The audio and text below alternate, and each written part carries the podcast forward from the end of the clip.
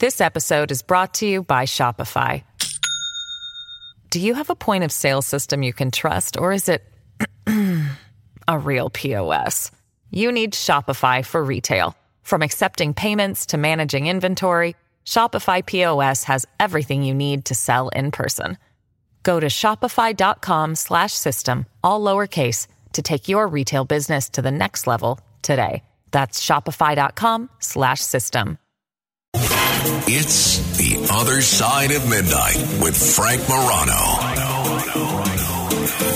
I'm very pleased uh, to be joined by a media personality par excellence, an author of, I think, more than 30 books, a man known as America's most famous rabbi, Rabbi Shmuley Boteach. Shmuley, it's great to talk to you again. How have you been? Uh, thank you for having me. Uh, forget the most famous, best looking. So far, I'm yet to hear you referred that way in any publication so far. But uh, we'll happy. You know, how about the one that's willing to wake up the earliest? Um, I'll take that. to be on your show, it's an honor. Uh, the honor is mine. You know what a fan I am of of yours and all the great work that you've done for for literally decades. Uh, uh Shmuley, by the way, we were told when uh, Kenneth was uh, was calling you that you were on the phone with someone else. Who else, Who are you talking to at this time of the morning? I have to know.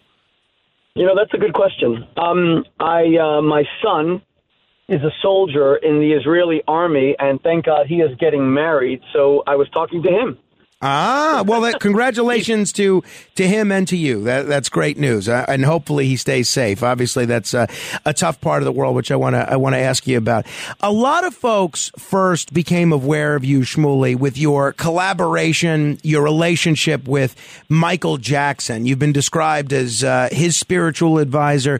Michael Jackson, even more so since he passed away, but even while he's alive, so much of what he's uh, been about has been kind of shrouded in mystery. He was seen as somewhat reclusive. You actually seem to get pretty close to him.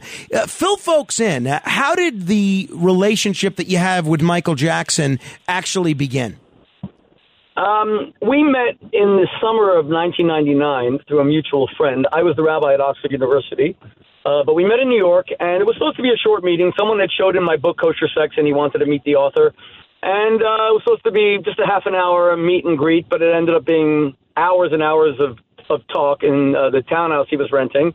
He was working on finishing his uh, Invincible album, and he seemed lethargic, energyless, um, not depressed. I never really saw Michael depressed, but I think um, a little bit lost. And we just kind of hit it off um, because I in our conversations, I feel I was able to help him identify why there was so much lethargy in his life. I mean, that album took uh, years to complete. It was so over overdue because he just wasn't doing the work. Um, you can imagine that uh, he was devastated still by the accusations that were made against him in 1993. Um, Michael had no childhood. He was performing from the age of five, and he wanted America's kids to have a childhood. So he got very involved in children's issues um, and protecting kids. And when he was suddenly uh, accused, uh, it shattered him, it destroyed him. So the main thing that I came up with is I said, you can continue to work for children, but not with children. Work with their parents. In any event, your job is not, I told him, to, to be the child's messiah. Your job is not to uh, rescue America's kids. Your job is to inspire parents to give their children time to have um, regular family dinners, to to read them bedtime stories, to give them not just quality time but quantity time.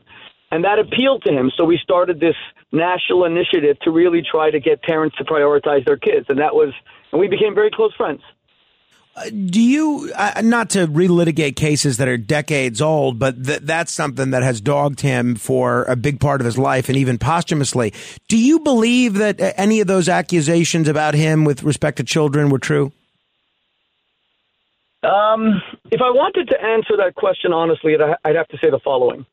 I personally don't believe the allegations. Having known Michael, I don't believe he's capable that he was capable of harming a child. Having said that, I, I really just don't know. But I think that we in America have to preserve the presumption of innocence. So let's just go through right. it for a moment. 1993, he was accused and he settled. That was probably stupid. It was a terrible mistake. In fact, um, uh, Johnnie Cochran, the world famous attorney, was his attorney, and he's the one who pushed Michael to settle. And I did an event with Michael Jackson and Johnnie Cochran at Carnegie Hall. Not a singing event; it was a speaking event at Carnegie Hall, and Johnnie Cochran was there. And I, I, he's passed away now, and I asked him why, why did Michael settle? If he's innocent, why did he settle? And Johnnie Cochran said to me, because it was a circus. Because they were going to get him in some way. It was destroying his life, and he had to move on. Um, but there was no admission of guilt. That was 93. In 2003, he was accused again. I knew the family that accused him. I never really believed uh, th- those accusations at all. But that went to trial, a trial of Michael's, uh, a jury of his peers. He was completely exonerated. Uh, on the first day of deliberations, uh, he was exonerated of every single charge. So you ha- you have to say that he always retained the presumption of innocence. Fair enough. Hey, you, as I mentioned when I was promoting that you were coming on, you have had very public dealings with a number of celebrities. Certainly, uh, Roseanne, after uh, she got in trouble with some salty language she had used on uh, social media, you were her rabbi. How do celebrities find you? Is it because you're so high profile now that they reach out to you proactively? Do you ever seek them out when they're having a tough time publicly? Um, to the listen, I'm not that involved with celebrities. There have been some, and really, it's it was just happenstance. It was really coincidence. Take Roseanne for example. Uh, she hosted the Roseanne Barr talk show. Uh, it was uh, I think on CBS, uh, nationally syndicated every day. And when I published Kosher Sex, I uh, was uh, a guest on her show and we kind of hit it off. She was a very proud Jewish woman. I think she was surprised that a rabbi had written this best-selling book, Kosher Sex. By the way, we just released the 25th anniversary edition, a whole new edition. Congratulations! So, I ask you about um, that. That's and great. she had three Jewish daughters that she wanted to marry, and I was the rabbi at Oxford University at the time. And she asked me if I would bring three guys to meet her daughters. We did a show on it about matchmaking. It was a lot of fun. None of, none of those uh, relationships worked out. One of them did for a few months, but but her daughters are all happily married, so maybe uh, those shows contributed in some way. Um, Pamela Anderson is another example. Uh, she and I co-authored a book called Lust for Love. That came about because I had read that she had spoken very positively about Israel, and Israel is so unfairly demonized on a regular basis. And I was just surprised, like, what's her connection to Israel? So that was a case of a mutual friend connecting us, and uh, we had uh, lunch together, and I was uh, grateful uh, for her public support for Israel. So we do this annual dinner that honors champions of Israel and people who fight anti-Semitism and friends of the Jewish people, people who promote universal values. And she was an honoree. Uh, it was funny because in the middle of that gala, which I think was at the Marriott Marquis in Times Square, um, it's a fundraiser for our work, and she said that she would uh, whoever donated five hundred dollars, uh, she'd give them a kiss. So there was this long line of men. It was just hilarious. um, and then we became closer. Listen, celebrity is a double-edged sword. Uh, I, I know that everyone listening knows that. I'm not saying anything new. The double-edged sword is that on the one hand, you spend your life kind of wanting to be known, and then once you get known, you're usually unhappy for what you're known for. You know, Pamela Anderson had a lot more to offer than just being a, a Playboy pinup or uh, the star of Baywatch. So, and Michael Jackson had a lot more than just being a great dancer and a singer. A lot, you know, celebrities are people. They have a message. They have a values set that they believe in. And they wake up one day and they think, "Oh my God, I'm only famous for this one thing." And is it really that important? Is it important to be beautiful with a beautiful body? Is it important to, to dance great? Aren't there things that are more important? And that's where you have, say, a rabbi or a spiritual advisor who might, at times, uh, be able to help a celebrity find that deeper message, which they can leverage through their platform, through this microphone they have to the world to, to spread a more a, a positive message. But there's one more, I guess, overall interaction I have with celebrities, and that is I don't like when people are are, are falsely accused of things. That mm. bothers me. Same. Like like Michael Jackson, and I don't like when people are canceled and all that stuff. So you asked me about Michael Jackson. And I gave you an honest answer. You know, I, I have no idea if he ever harmed a child. I would be uh, shocked if it were true, but I really don't know. What I do know is is that he was never convicted of, of anything. So why was he treated like he was a convicted pedophile? Um, Roseanne Barr was falsely accused of being a racist and being anti-black. I mean, that's pretty presumptuous, given that she introduced to America the first ever successful TV show that featured um, a, a multiracial family. Uh, you know, her uh, She has a, a an African American granddaughter uh, in that uh, or stepdaughter in, in you know in the in the show Roseanne. And suddenly, based on one stupid tweet, and we all make mistakes, she was very upset about President Obama's Iran deal and the role that Valerie Jarrett, the presidential advisor, had played. And she, you know, wrote something about Planet of the Apes, and she made it clear that she was speaking about the totalitarianism that that movie portrayed about how when people no, people no longer have a voice. But people said, oh, she meant that Valerie Jarrett is an ape. God forbid. Roseanne was never, she had never been accused of racism. She had always had a very close relationship with the African American community. So it bothered me. People make mistakes. And so we did a podcast together, and she cried through the whole podcast and she begged for forgiveness. And she said, I made a mistake. I am no racist. Um, recently, Elon Musk um, was accused of. Uh, of uh, anti-Semitism, uh, and he had a big fight with the ADL. Well, I had a public conversation with him on X about ten days ago. That's a false accusation. Elon Musk, if anything, as he said in our our, our podcast, uh, he said he's quote aspirationally Jewish, and he said that two thirds of his friends are are Jewish, and uh, he he has no history of anti-Semitism. So, so why should he be accused? So the accusation is, well, there's all this anti-Semitism on X. Okay, so focus on that. Tell him, Elon, find the balance, as Prime Minister Netanyahu told him when they were together in California about two weeks ago. Find the balance between our our belief in the First Amendment and yet the need to de amplify these bigoted, racist, or anti Semitic voices. But to accuse him of anti Semitism was really unfair. This episode is brought to you by Shopify. Do you have a point of sale system you can trust, or is it a real POS? You need Shopify for retail. From accepting payments to managing inventory, Shopify POS has everything you need to sell in person. Go to shopify.com slash system, all lowercase, to take your retail business to the next level today. That's shopify.com slash system. Uh, talking with Rabbi Shmuley Boteach, a guy that is involved in seemingly uh, everything. You could check out uh, shmuley.com, S H M U L E Y, to check out his books, the work he's done in media, a bunch of other things uh, as well. You, you alluded to anti Semitism a minute ago. One of the things that we've heard a great deal recently is that anti Semitism is on the rise, anti Semitic violence and other incidents of anti Semitism that don't involve violence, both in the United States and around the world. Do you share that view that anti Semitism is on the rise? And do you have something that you attribute that to? Oh, it's it's undeniable. It's it's shocking. The the real shocking part. Listen, anti-Semitism is the world's oldest hatred. Um, in the day my mother was born, I just lost my mother seven months ago, so it's a very tough year for Sorry, me. But the day my imagine. mother was born, thank you very much. Uh, the day my mother was born, October twenty third, nineteen forty two, ten thousand Jews were murdered. Now, how do I know that? Because every day between 1941 uh, and 19 uh, early 1945, 10,000 Jews were murdered every single day for four years, leading to six million murdered Jews. So. Um, th- those are shocking numbers that are incomprehensible. Look at the United States, where on uh, September 11th, 2001, almost 3,000 Americans and international citizens were murdered at the Pentagon in Pennsylvania, and especially at Ground Zero. And America went to, to war for 20 years uh, in Afghanistan to kind of punish, avenge, uh, rectify that attack. Well, the Jews had three 9/11s a day, a day for four years.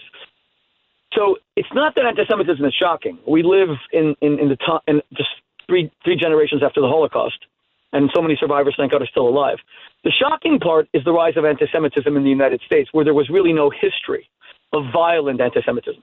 Uh, America has a terrible history of racism and uh, Jim Crow and segregation and the worst abomination of all, slavery, but it had no violent history of anti-Semitism against Jews. It did have a history of anti-Semitism in in in um, barring Jews from, uh, say, uh, uh, country clubs and and Ivy League universities and and white shoe law firms, but Jews being murdered as they were in the Tree of Life synagogue in uh, four years ago in Pittsburgh, or a year after that in, in San Diego and Poway, California, a woman murdered, the rabbi having his uh, fingers shot off, and then um, Monsey, New York, uh, a, a, a rabbi uh, macheted to death on the Jewish festival Right. of Hanukkah. Uh, I mean, all, and, and then of course in New Jersey, another two or three people, including two police officers, murdered. Um, this is unprecedented in the United States, and it's really shocking. And the rise of neo Nazis and white supremacy in the United States is very, very troubling and has to be taken seriously.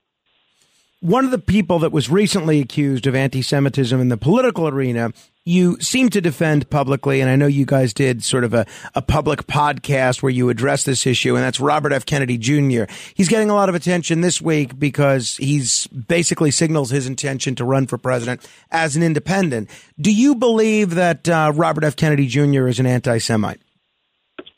Not only is he not an anti Semite, he's a Semitophile. He's a great lover and friend of the Jewish people uh, his public pronouncements uh, about uh, pertaining to policy about the Jewish state is the most pro-Israel policy platform ever articulated by a presidential candidate, probably in American history. Wow! He's the first president. He's the first presidential candidate to ever say definitively that the Jewish people are the indigenous people connected to the Holy Land, going back three thousand years to King David and, and Joshua and, and, and Moses at the at the foot of uh, Canaan.